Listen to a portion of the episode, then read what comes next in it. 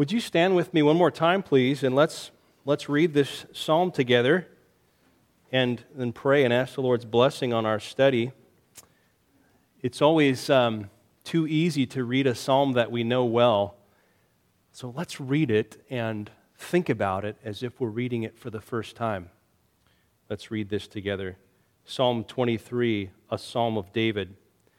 The Lord is my shepherd, I shall not want. He makes me lie down in green pastures. He leads me beside still waters.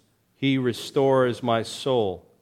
He leads me in paths of righteousness for his name's sake. Even though I walk through the valley of the shadow of death, I will fear no evil, for you are with me. Your rod and your staff, they comfort me. You prepare a table before me in the presence of my enemies. You anoint my head with oil, my cup overflows. Surely goodness and mercy shall follow me all the days of my life, and I shall dwell in the house of the Lord forever. Let's pray. Heavenly Father, it is our desire this morning as we come to your word, and it is your I believe your desire and your will that you would reveal yourself to us through this text, that you would cause us to see your greatness, your glory, and, and your love for us. May we see you as you are, high, exalted, powerful, eternal all knowing, everywhere present, compassionate, gracious, merciful. Father, we think too little of you and too much of ourselves. And that is indeed our downfall and the cause of so many of our sins. May we have greater thoughts of you and rest in you and your promises and your provision in your presence. We pray that you would open our hearts to receive the truth, and may we be blessed by it so that we walk with joy and peace. We pray these things in the name of Jesus. Amen. Thank you. Please be seated. This is the most well known psalm in the Psalter, as you could certainly imagine. It's known by many people who are unbelievers as well. It's quoted at funerals, it's spoken at all different times. Maybe this psalm is the psalm that is most memorized by people. How many of you, you don't have to raise your hand, but how many of you have thought of the words of this psalm at some point in your, in your life?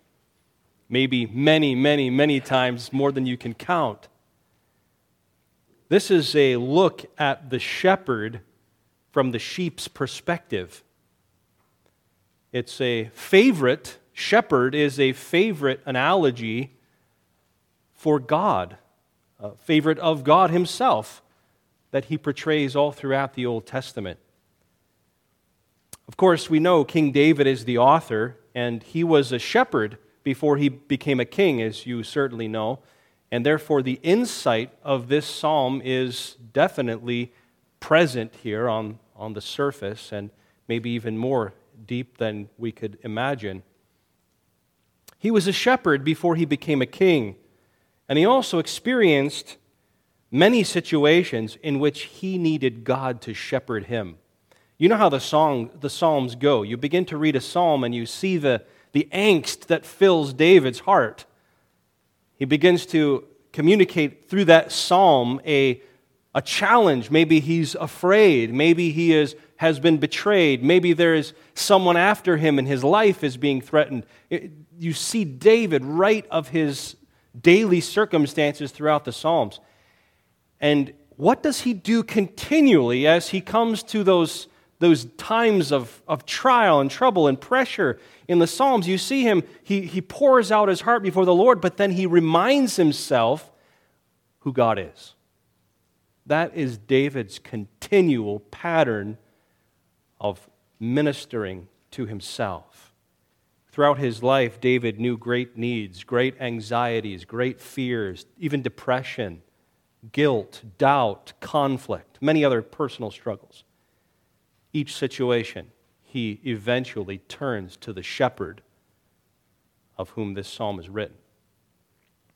And it's interesting, in this psalm, David doesn't present himself to his audience as the, as the, the giant slayer. He doesn't present himself even as the king. How does he present himself in this text? He's a sheep. He's a sheep of the great shepherd. That's what brought him great comfort and great contentment. And, and this is why I want us to meditate on Psalm 23 today. And I don't know how far we'll get. I'm pretty certain we won't get through all of it, so we'll continue it next week. But I want us to spend a few Sundays in a short series called Answering Anxiety. This is something that's been on my heart for quite a while. And I felt like last Sunday's message was a good springboard into it, and I was thinking about that. How so often we feel anxiety, like it says in verse 7 of 2 Timothy 1. We feel fear uh, in, in, in, the, in the opportunity that we may have to minister our own spiritual gifts. And so Paul says to Timothy, God hasn't given you a spirit of fear, but of power, love, and self control. And so I want to take that opportunity to stay on the theme of answering anxiety and fear for a few more Sundays and address a need that is not only common to man, common in my own life, common probably in your life, certainly in our church experience. And we, we know this. Um, in fact, the single most common exhortation throughout Scripture is what? Fear not. Did you know that? And that makes sense, doesn't it? Because we, post fall people made in the image of God, we experience fears and anxieties, maybe more than we struggle with anything else. But before we begin to look at our text this morning, let me introduce to you a little bit of the nature of fear and anxiety, particularly coming from Scripture. What does, how does Scripture define anxiety and fear? And you'll notice as we look at some of these definitions, with each of these words, both anxiety and fear, with each of these, you will observe in Scripture that there is both a righteous and a sinful definition described in Scripture for each of those words. First of all, anxiety. If you were to look up the word anxiety in a Greek lexicon, you would find something like this Anxiety means, and this would be the sinful definition, the thing, the definition of the word that the Apostle Paul would say, be anxious for nothing. It would, he would define it like this to be troubled, sorely troubled, upset, disturbed, dismayed because of the cares of life, so that one is distracted from knowing and enjoying God, trusting in Him, and doing His will. Let me read that again for you and just want us to get those concepts in our mind. What is sinful anxiety? I, think we could define it like this to be troubled, sorely troubled, upset, disturbed, dismayed because of the cares of, of earthly life so that one is distracted from knowing God and enjoying God, trusting in Him and doing His will. But there's also a righteous definition for anxiety, and let me read that for you. And I'll show you some texts in just a moment that have both of those definitions. Righteous anxiety is to care for or look out for another, to seek another person's interests. I'm going to take care of that person so that that one is motivated to seek the Lord and His strength and His will, particularly with respect to meeting the needs of others. To care for or to look out for another person's interests, so that one is motivated to seek the Lord and His strength and His will, particularly with respect to meeting the needs of others. Now, here's a few examples of texts that describe both of those definitions. First, and you don't have to turn there, you can just jot these down, and we'll look at some of these texts in the next few weeks as well. Matthew 6, where Jesus says, Don't be anxious for your life, what you will eat or drink, that would be an example of sinful anxiety, where, where people would be groveling, as it were, for earthly resources and upset about them and troubled about them and, and overwhelmed by the cares of this life, and they forget, as a believer, who their Father is and what He means to do for them in Christ. So, Matthew 6 would be an example of sinful anxiety. Even Matthew 10, uh, 19, Matthew 10, 19, Mark 13, 11, Luke 12, 11, and 22, what, what are those verses about? Those verses are when Jesus sent out his disciples. And he sent them out in the world, and he says, Don't be anxious when you are dragged before judges, and they ask you, it will be given to you in that day what you are to say. So Jesus, again, there commands his disciples don't be anxious about that. The Spirit of God will be with you, I will be with you and teach you what to say. 1 Peter 5 7 would be an example of sinful anxiety. Cast all your anxieties on him. Philippians 4 6 would be another one. And we're going to look at these texts. There's a text that I found that, that if you, you can look up all the, the references where anxiety is used and find these texts. This is a text I'm not sure. It could go either way. 1 Corinthians 7, 32, 33, and 34, where the Apostle Paul says, I don't want you to be anxious about anything, but he says a single person is anxious about the things of the Lord. A married person is anxious about the things of their spouse. So there's a kind of a double usage there, or maybe it could go either way. But here are some examples of righteous anxiety. For one is 2 Corinthians 11, verse 28. Where the Apostle Paul says,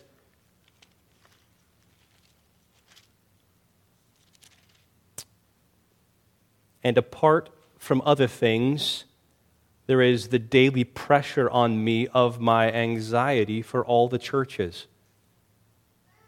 The Apostle Paul sought to care spiritually for the churches or 1 Corinthians. And this is a very these are all similar usages. 1 Corinthians chapter 12 verse 25. If one member suffers, let's see, verse 25, that there may be, this, this is the chapter that speaks of the Spirit of God granting spiritual gifts to each member of the body of Christ for the mutual edification of the church. Verse 25 says that there may be no division in the body, but that the members may have the same care for one another. That word care is the same word anxiety that Jesus uses in Matthew 6 and says, Don't be anxious about anything. Another example of this righteous use of, of anxiety or this word anxious is Philippians. And this will be the last one we look at, just to give you an idea. Philippians chapter 2 and verse 20. The Apostle Paul, we looked at this text recently. Philippians 2 and verse 20, the Apostle Paul describes Timothy. And he says, For I have no one like him who will be what? Genuinely concerned for your welfare. So you get the idea. Sometimes anxiety can be a sinful thing when we forget the Lord and we, we cease trusting Him and we're disturbed and troubled about the cares of this life, the word anxiety can be a positive thing when we, when we take one another's interests into our own care and we seek the Lord and trust Him in order to meet one another's needs. Now, let's, let's look for a moment at the word fear. There is a difference between anxiety and fear. Fear is, is much more intense than anxiety, though I think in some ways, anxiety would precede fear along a spectrum, if you will. Fear. The definition that I would find in a Greek lexicon would be this terror, dread, so as to flee from something. But it could also mean reverence, respect, amazement, even awe. Okay, now here's the difference between anxiety and fear with its definition and whether you know whether it's sinful or righteous. The difference with fear is its object. The way you can tell the difference between sinful and righteous fear is simply by identifying the object of fear. That's the way this works in Scripture. What is sinful fear then? The Scripture is replete with telling us what about fear? Not to fear anything other than what? God Himself. You, you see those two commands all throughout Scripture. Fear not, but then what? Fear the Lord. People can cause us to fear, circumstances, any other created thing. So to be afraid of anything other than God Himself is considered a violation of God's will. God continually tells us, Fear not, but fear Him. For example, Joshua 1 9. Remember God's words to Joshua Have not I commanded you? Be strong and of a good courage. What does He say next? Be not afraid, neither be dismayed. Why? Because the Lord your God is with you wherever you go. Or Isaiah 41:10. Fear not. Why? For I am with you. Be not dismayed. Or fear not, for I am with you. I will strengthen you. I will help you. I will uphold you with my righteous right hand. So, sinful fear is to fear something other than God. Righteous fear, the only holy object of fear, is the Lord Himself. In fact, the Word of God commands and commends our fear of the Lord. 1 Samuel 12 24 says this Listen, only fear the Lord and serve him faithfully with all of your heart. For consider what great things he has done for you. The only kind of fear that the Lord can, of the Lord, only, the only kind of fear of the Lord that can become sinful. And let me, let me qualify this a little bit. There's only one kind of fear of the Lord that can become sinful. And I think it's this. If a, if a true child of God never outgrows their terror and dread of God's judgment. Does that make sense? A true child of God who never outgrows their terror and dread of God's judgment, that can become a stronghold in someone's life. This would be to live in doubt of his love for you and his promises to you in Christ. The fear of the Lord and a child of God will eventually outgrow terror of the judge and grow into a loving reverence and awe for a holy Father. You see the difference? We grow from one to the other. So I think this the, the concise answer of Scripture to our anxieties and fears is what? Fear the Lord, your God, and fear not, you fill in the blank. And those two have to stay together because you will always live in fear of something other than God until you fear the Lord your God more than anything else. And you could say it this way if you are in awe of your Father, then you can be anxious for nothing. Our fear, the, the magnitude of our fear of, of something other than God is in direct proportion to our smallness of our fear and awe of God. Now, that, that's basically the heart of what I want to work out in this series. How do we connect a great view of God with our anxieties and fears so that they would be overcome? How do we do that? Well, know the Lord. That's, that's the basic principle. Know the Lord as He is revealed in creation and Scripture. The most important thing about a person is their thoughts of God. And every anxiety, every sinful anxiety, every sinful fear that we have is a direct result of not knowing God as we ought to and having as great and grand a view of God as we ought to. You know, for someone who's an unbeliever here today, the fear of the Lord is a powerful and precious thing that you need to consider. Let the terror of the Lord lead you to repentance and faith because we know from Scripture that the Lord is a holy and righteous judge. He will not be bribed, He will not overlook. Those who are not in Christ will know God as a judge. Let the terror of the Lord lead you to repentance and faith in Christ so that you can be safe in Him and loved as a child. And then as believers, we seek to live in awe of the Lord, His perfections. Live in awe of His loyal love for us in Christ so that His awesomeness overshadows and overcomes all other fears and anxieties. Think about it for a moment.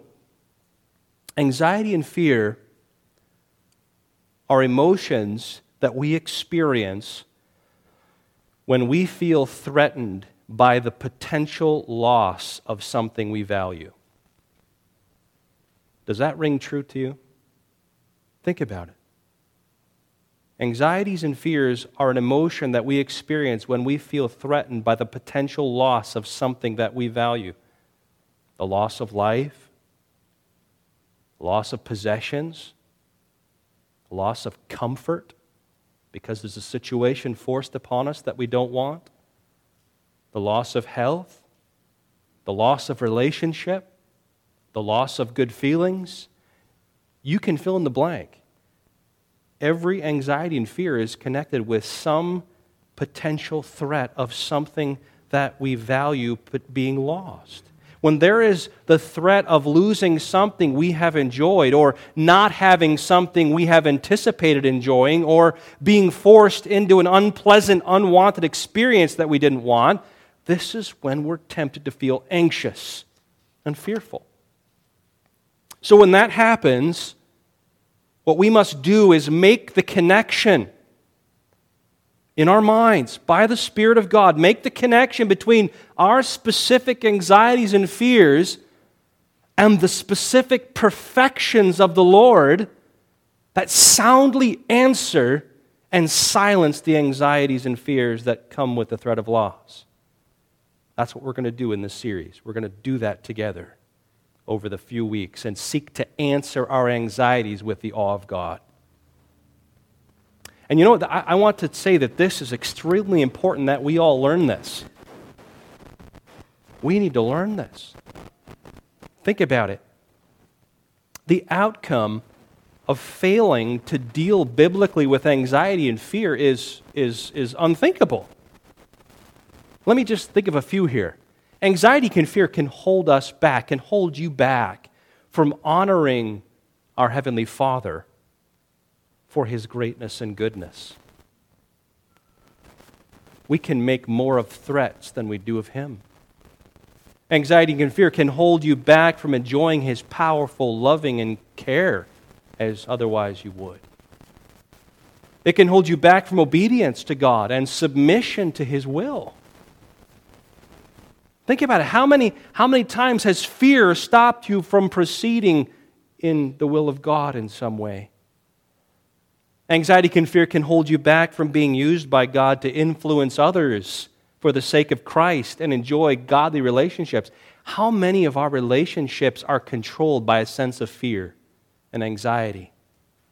How many times have you maybe held back from even confronting someone with the truth for fear of their response to you?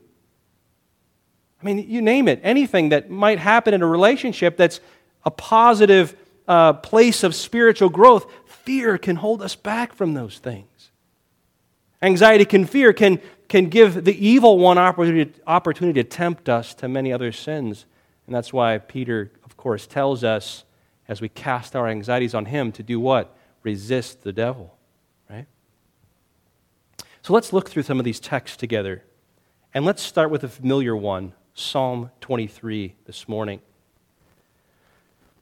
And this, this psalm actually addresses fear head on, and one of the greatest fears, maybe the greatest fear that the human being knows. What, what would you say is the greatest fear that the human being knows? The fear of death, right? Look what it says, verse 4. Even though I walk through the valley of the shadow of death, what? I, I will fear no evil. Again, the same words. Why? Why shouldn't we fear evil? Because you are with me, right? The reason David could say that is because he knew that the Lord was his shepherd. He knew he, he knew what kind of shepherd the Lord is. That, that's important to know, right? The details. What kind of shepherd is the Lord our God? So, the reason you can overcome fear as a child of God, as a sheep of the great shepherd, is because you know the Lord is your shepherd and you know what kind of shepherd he is. So that's really what Psalm 23 answers. What kind of shepherd is the Lord? The main idea of this whole psalm is this. That's just the first phrase in the psalm. The Lord is my shepherd. Therefore, what? I shall not want. And there's seven aspects of the Lord's shepherding that help us to challenge and answer our own anxieties and fears. Number one, and you can follow in the outline that you have in the bulletin there. How does the Lord Yahweh shepherd his sheep? First of all, David says, number one, he feeds me. This is verses 1 and 2. the Lord is my shepherd, I shall not want. He makes me lie down in green pastures. He leads me beside still waters. Now, here's an important thing to notice. What we're going to do in this, in this, in this psalm is, first of all, look at the historic reality of the life of a sheep and a shepherd, because that's what David is doing. We've got to get some background here. Then we're going to take it and move it over to the relationship between the Lord and us, his sheep. Let's look at the analogy of the sheep and the shepherd. First, as we all know, sheep need to eat.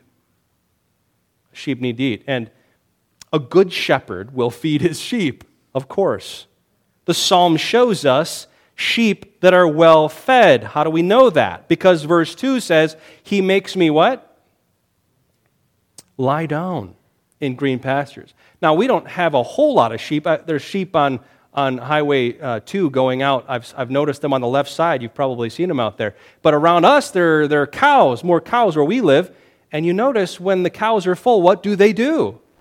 They lay down and they start ruminating, right? And they're chewing. So you have these sheep lying down in green pastures because they're full. Sheep never lie down when they're hungry. They stand to eat. They lie down when they're fed and full and ready to ruminate. But sheep also need to drink, of course. Sheep won't drink any water anywhere, though. Notice what the text says. He leads me beside what? Still waters. You see, sheep need quiet water to eat or to drink.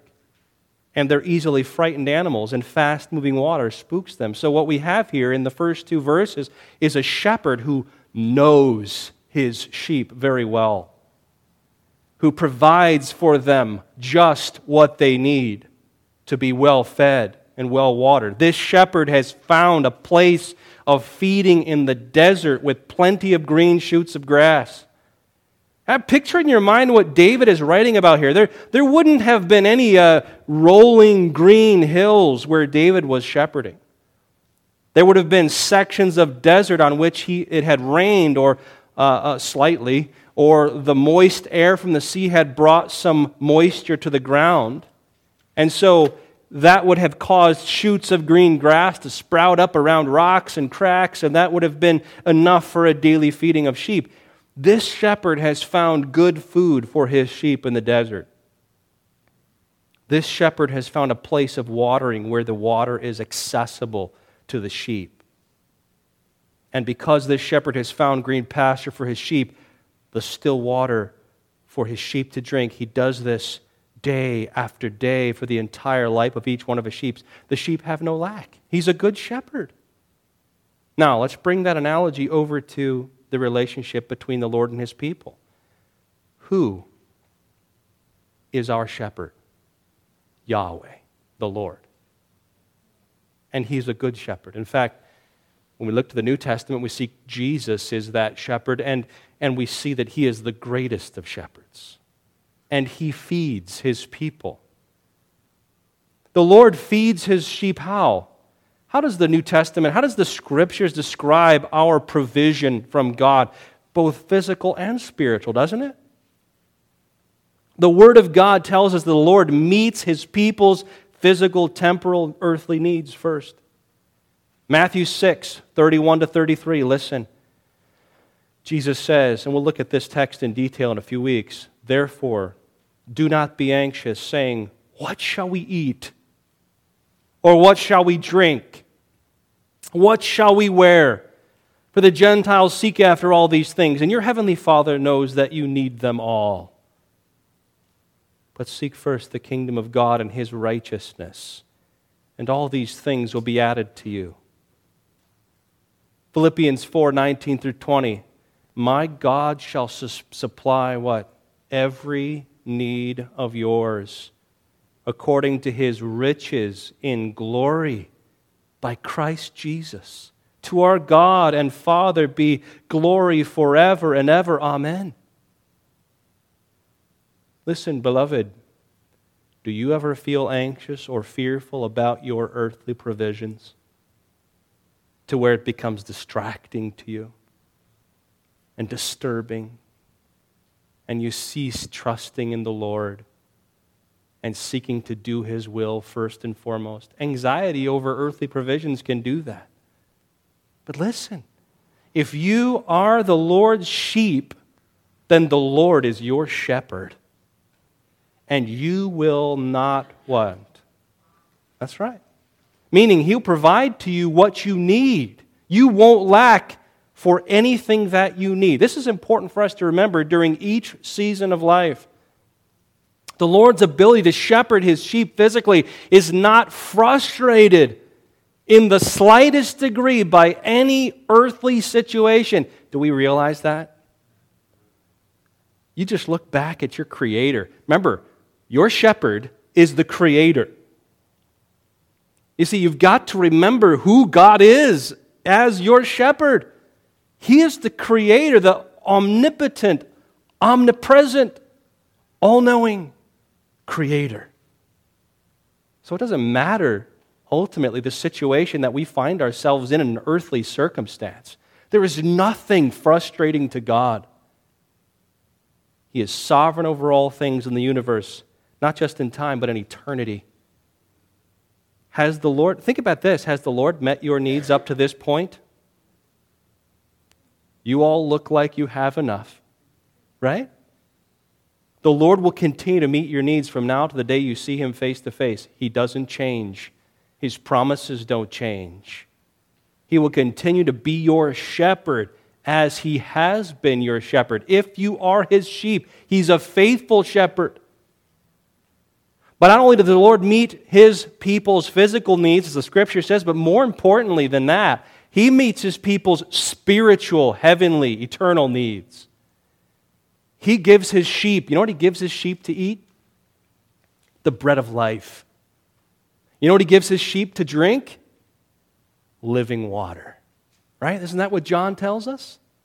What is the bread of life? John 6 teaches us that the bread of life is who? The Son of God, Jesus Christ. Incarnate, the God man, Jesus Christ. How do we eat him? You look at John 6, and Jesus said, Unless you eat my flesh and drink my blood, you don't have any part of me. Well, are we supposed to go and take a chunk out of Jesus' body? No, that's not what he was talking about. That's what Jesus said. The flesh profits nothing. The Spirit and the Word, that's the eternal food. John 6 is showing us that eating is a physical analogy for genuine faith. Did you hear that? Eating is a physical analogy for genuine faith, and it's a good one. You take food to live physically, and you receive Jesus Christ to live spiritually. The Lord's sheep live spiritually by receiving Jesus Christ as their Savior and Master and resting in what He has done for them to make them right with God the Father. He lived to be their righteousness because perfection is required to have eternal life. And so he gives it by living that righteousness for them. He died to be their atonement because punishment is required for sin. God is a just judge. But Christ gives that atonement through his death on the cross. He rose to be their resurrection. Omnipotent, life giving power is required to come out of the grave and live forever and to be brought to life spiritually. Well, where does that come from other than Christ Himself?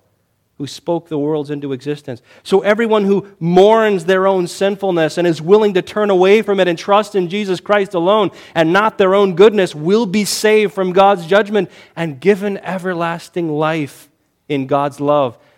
That's the bread of life, Jesus Christ. To eat of Him, you will live forever. You see how good a shepherd the Lord is? He gives us the bread of life. He gives us living water. John 6 teaches us that the living water is the Holy Spirit, the third person of the Trinity. Well, how do we drink him? God the Father sends the Holy Spirit to live in the spirit of every one of his sheep. The very moment they believe the good news of salvation in Jesus Christ. Ephesians 1 13 and 14 says that we receive the Holy Spirit the moment we hear the gospel and believe in him. And through the Holy Spirit, God the Father pours his own love and joy and peace and the fruit of the Spirit and the comfort of the Spirit into the heart of every one of his sheep so that they become satisfied in him and his love. And because of the Holy Spirit, we can open up the Word of God, the Bible, and actually understand and be refreshed by God's truth and God's promises and God's goodness and grace revealed in the pages of the Bible as it tells us about our glorious God and Savior Jesus Christ. This is a realistic description of the spiritual life of the Lord's sheep. We eat Christ and we drink of the Spirit. That's life as a sheep. Receiving and resting in Jesus Christ the Son, depending upon and being comforted and controlled by the Holy Spirit, being absorbed in the Word of God, being changed by truth and refreshed by the promises of God in Jesus Christ. And that's why we can say, The Lord is my shepherd, what? I shall not want. He feeds me. He feeds me physically, He feeds me spiritually, but that's not all. He restores me. Do you see, do you see how knowing God like this answers our anxieties? You wonder, will I have enough in this earth? Yes, because of your shepherd. Will I have enough to sustain my soul so that I can reach eternity with him? Yes, the Lord is my shepherd. I shall not want. He restores me. Let's look at this, this first part of verse 3. He restores my soul. He restores my soul. Again, the analogy of the sheep and the shepherd. A sheep can, can become what we call cast. Maybe some of you know exactly what that word means a cast sheep. A sheep can become cast when a sheep loses its balance because it's overweight, because there's too much wool, or because it walks into a, a dip in the ground or a ditch that causes it to fall over on its side and then it rolls over on its back. That's a cast sheep, a sheep with its legs up in the air. And, and, and the way a sheep is, is it, it can't get back on its feet typically by itself. It, it's, it's top light in that position and then gases begin to fill up in the rumen, and circulation becomes cut off from its legs, and the sheep is in a, a real fix when it's cast, and they can't usually get out of that on their own. And in that position, a sheep becomes an easy prey for wolves and bears and so on. Even birds of prey. I'm sure some of you have seen uh, how, how often a, an eagle can come and pick up a whole sheep and then drop it and then, and then eat it when it dies. And so, for this reason, the shepherd is constantly counting his sheep. When a shepherd's count is short, that shepherd will look endlessly for the lost sheep who has become cast, just like Jesus' illustration in Matthew chapter 18, 12 and 13. He goes and searches for that one that is lost until he finds it. What do you think? If a man has a hundred sheep and one of them has gone astray, does he not leave the 90 and 9 in the mountains and go in search of the one that went astray? And when he finds it, truly I say to you, he rejoices over it more than over the 99 that never went astray. So it is not the will of my Father who is in heaven that one of these little ones should perish. Then the shepherd, when he finds his or her sheep cast, they will carry that sheep with them until the circulation is restored to their legs. And they may even massage the sheep's legs until the feeling and strength is restored. Only then will they let the sheep walk on its own again. And that's what's meant by the word restore. Restored sheep. Our translation typically reads, He restores my soul. But I want you to remember, too, that this word for soul on many occasions in the Old Testament is translated also life. Life. When a shepherd restores the sheep from being cast, he's, he's truly restoring the sheep's life, saving the sheep's life. And the shepherd that restores his sheep is a good and faithful shepherd, and the sheep of that shepherd will not want. Now, let's bring the analogy over to the reality of the Lord and his people. Does the Lord restore the life of his people as well? Yes, he does, because he's a good shepherd. What does that mean? The Lord will not allow any of his true sheep to continue to go their own sinful way indefinitely. Did you hear that? He won't. The Lord will not allow any of his sheep, his true sheep, to be eternally and ultimately destroyed by the consequences, even of their own sin. The Lord will not allow any of his sheep to be eternally and ultimately destroyed by the evil one. The Lord will go after his sheep in their sin, find them in their mess, and restore them. Do you ever feel fearful that the evil one will have you? Do you ever feel fearful of your own depravity? That it will overcome you? If you are a true sheep, that is impossible because we have a good shepherd, a great shepherd. He restores my soul. You think about it. Did David know any of that kind of restoring? Oh, David got himself cast, didn't he? You know the stories and how deeply he was distraught and overwhelmed by his own depravity. And yet, the songs that he wrote following that time Psalm 32, Psalm 51 the Lord restored him. The Lord restored his soul. He will turn his sheep from their love of sin, he will give them repentance. He will assure them of his forgiveness and love. He will restore them in fellowship.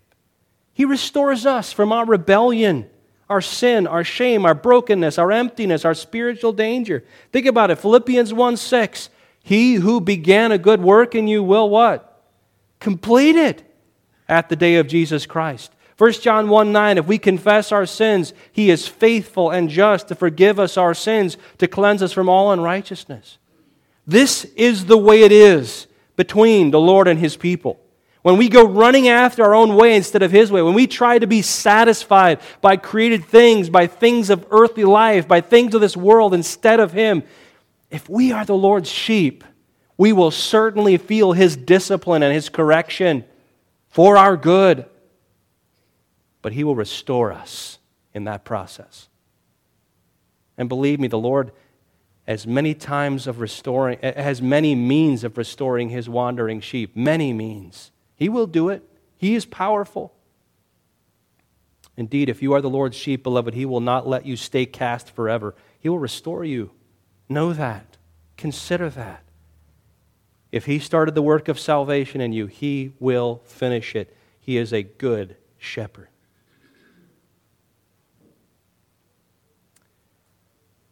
And there's a good reason for the shepherd to restore the sheep because he also purposes to lead us. The Lord is my shepherd, I shall not want, because he, he feeds me, He restores me. Thirdly, this morning, He leads me. The second part of verse 3 He leads me in paths of righteousness for His name's sake. Again, I hope I hope you can capture all of these aspects of the Lord's shepherding and let it answer the anxieties that you would face in life for yourself, for others, the fears that would grip you. This is a good shepherd. He leads me in paths of righteousness for his name's sake. Let's look at the analogy of the sheep and the shepherd. First of all, a good shepherd is intent on leading his sheep in paths that are right for them. That means paths that are good for them, paths that are safe, paths that sustain life, paths that cause the sheep to thrive and grow well and become productive. Leading sheep in these paths will certainly bring a good reputation to the shepherd. You don't want your sheep looking scrawny and don't have any wool come harvest time. Right? You want sheep that are well fed and taken care of and productive. The shepherd will be known for the health of his sheep and the quality of their produce. And so it is the logic, it is just logical that the shepherd will want to lead his sheep into paths that bring honor to him as a shepherd. And secondly, notice that a good shepherd leads his sheep into those paths. He leads them in paths of righteousness for his name's sake. When we, or I should say this, different emphasis. Notice that the good shepherd leads his sheep into those paths. When we uh, North Americans think of herding animals, we typically think of cattle. And cattle herders drive their cattle with what? Prods, whips, such equipment. Nowadays, there's, I know there's a lot of folks around here that, that they move their cattle not with horses but four wheelers, and you know, that, that shoves them to where they need to go. But a Middle Eastern shepherd like David never drives his sheep. You know this. He always leads them. He leads them. He walks every path before them, and he, with his voice, calls his sheep to follow his path. If you've ever seen this, it's an amazing thing. The shepherd will call, he'll talk to his sheep, and they will follow him. And actually, another shepherd with a different voice, they won't follow. They know the voice of their shepherd, and they will follow him. He always leads them. Every path he walks down, calls them to follow him. And while he leads them, he calls them by his voice to follow him. That's how a sheep would know their shepherd by the sound of his or her voice. Now, bring the, the analogy over to the reality of Christ or the Lord and his sheep. What's true for sheep and shepherds in the analogy is true for the Lord and his people. The Lord leads every one of his people without fail. And throughout their lives, he leads them into paths that are good for them and paths that honor him. That's why it says, He leads me in paths of righteousness. Why?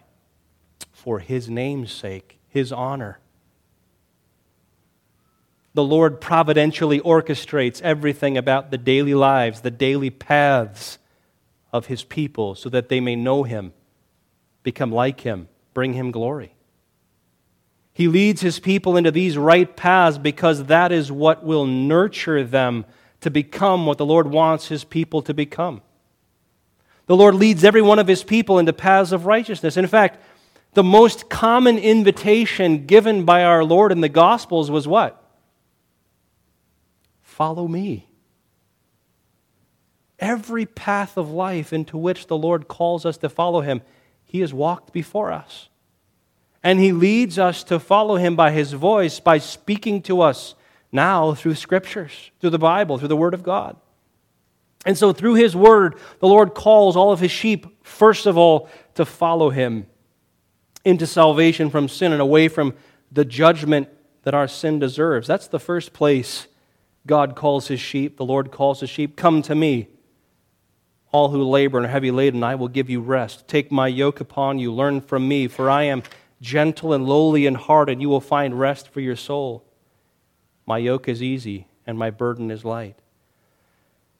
Listen to how the Lord saves his sheep. 1 Peter 2 24 and 25. He himself bore our sins in his body on the tree, that we might die to sin and live to righteousness. By his wounds you have been healed. For you were straying like sheep, but now what? You've returned to the shepherd and overseer of your souls. Then, only after the Lord has led his sheep into salvation, does the Lord call his sheep through his word to follow him into godliness, holy living, Christ likeness. That's the path of righteousness that he leads us on, the path that he's walked before us. Romans 8, 28 through 30. And we know that for those who love God, all things work together for good for those who are called according to his purpose. What's that purpose? To become conformed to the image of his Son. Those whom he foreknew, he also predestined to be conformed to the image of his Son, in order that he might be the firstborn among many brothers. That right there is paths of righteousness for his name's sake. conformed to the image of his Son, so that he would be number one among us. That's exactly it. That's the path that Christ leads us on. And those whom he predestined, he also called. Those whom he called, he also justified. Those whom he justified, he glorified. Listen to Hebrews 13 20 and 21. Now may the God of peace, who brought again from the dead our Lord Jesus, the great shepherd of the sheep, by the blood of the eternal covenant, equip you with everything good. Why? That you may do his will, working in us that which is pleasing in his sight through Jesus Christ, to whom be glory forever and ever. Amen. It's the great shepherd who provides everything we need to walk in his will. 1 Thessalonians 5 23 and 24. Now may the God of peace himself sanctify you completely. May your whole spirit and soul and body be kept blameless at the coming of our Lord Jesus Christ. He who calls you is faithful, he will surely do it. He leads us in paths of righteousness for his name's sake. Listen, every path of life into which the Lord leads his sheep his people is first for their salvation and then for their sanctification, their transformation into Christ likeness. This is one of the most glorious, freeing truths when you look at where God has you in life and the path you're going down, and when you feel anxious and fearful about that life ahead of you. Here's something you can know for sure your shepherd is leading you in paths of righteousness for his name's sake. Sometimes the trials and the pressures that would tempt you to be anxious and fearful are so heavy and so crushing. The only thing you can make sense of is this you have a good shepherd. He is holding your hand, and you're following him. And really, that's all you need to know. You don't have to work out all the details. When Job was overwhelmed with what was going on in his life, God didn't explain to him all the details and all the things that would happen because of the place where he was in. All God did was say, Job, this is who I am. And that takes Job's fears away.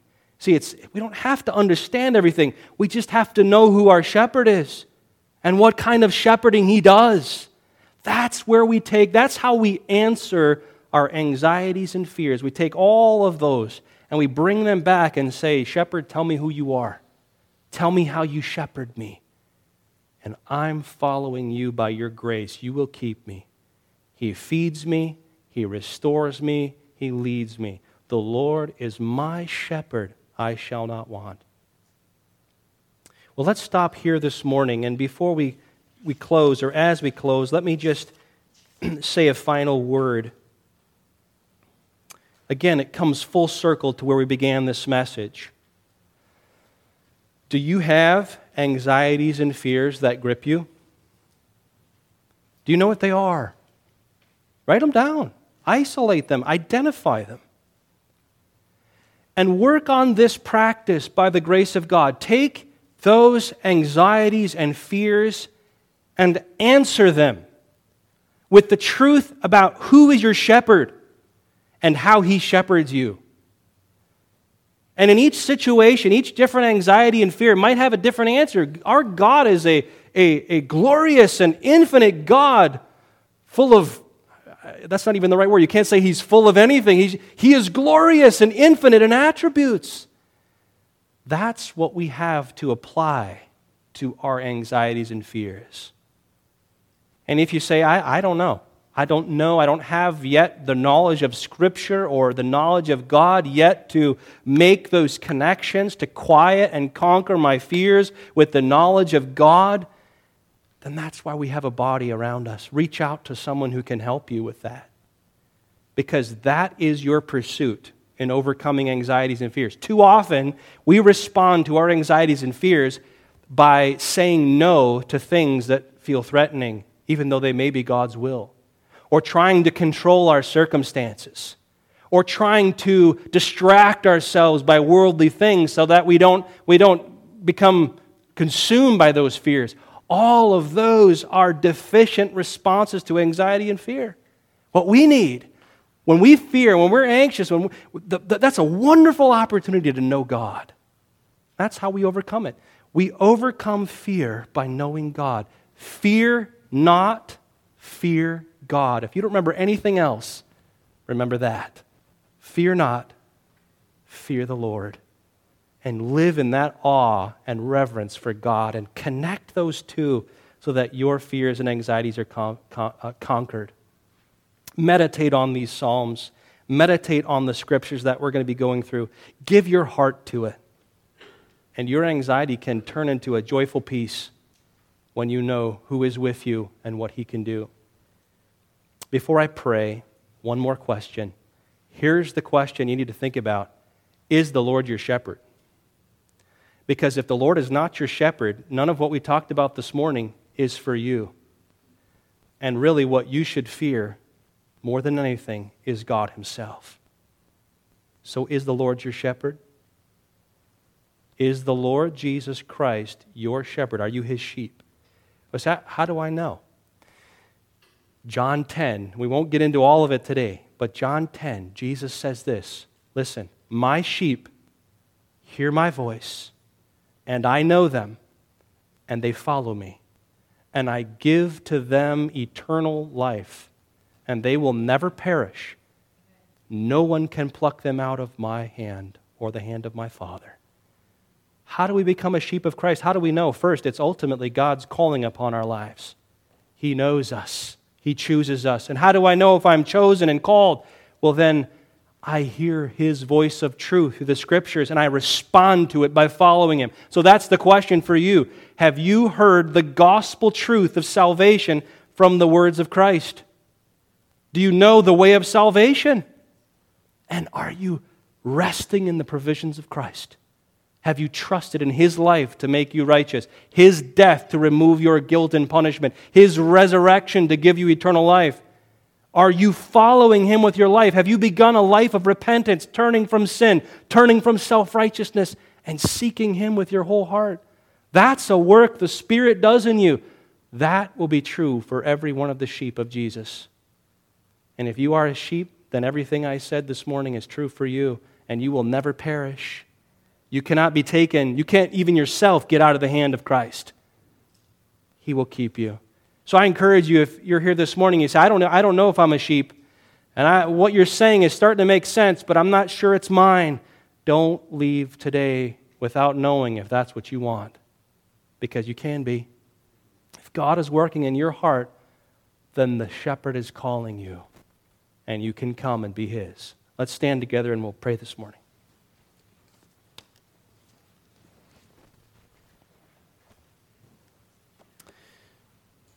Heavenly Father, as we begin this short series and speaking about anxiety, answering it and our fears, we pray that you would show yourself how great you are to us as we study these texts together. May we be amazed. May we be overwhelmed so that our fears will be set aside.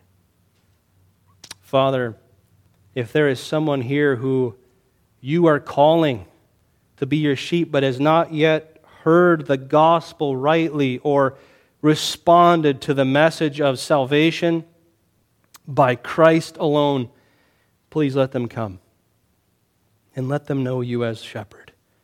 We pray this in the name of Jesus. Amen.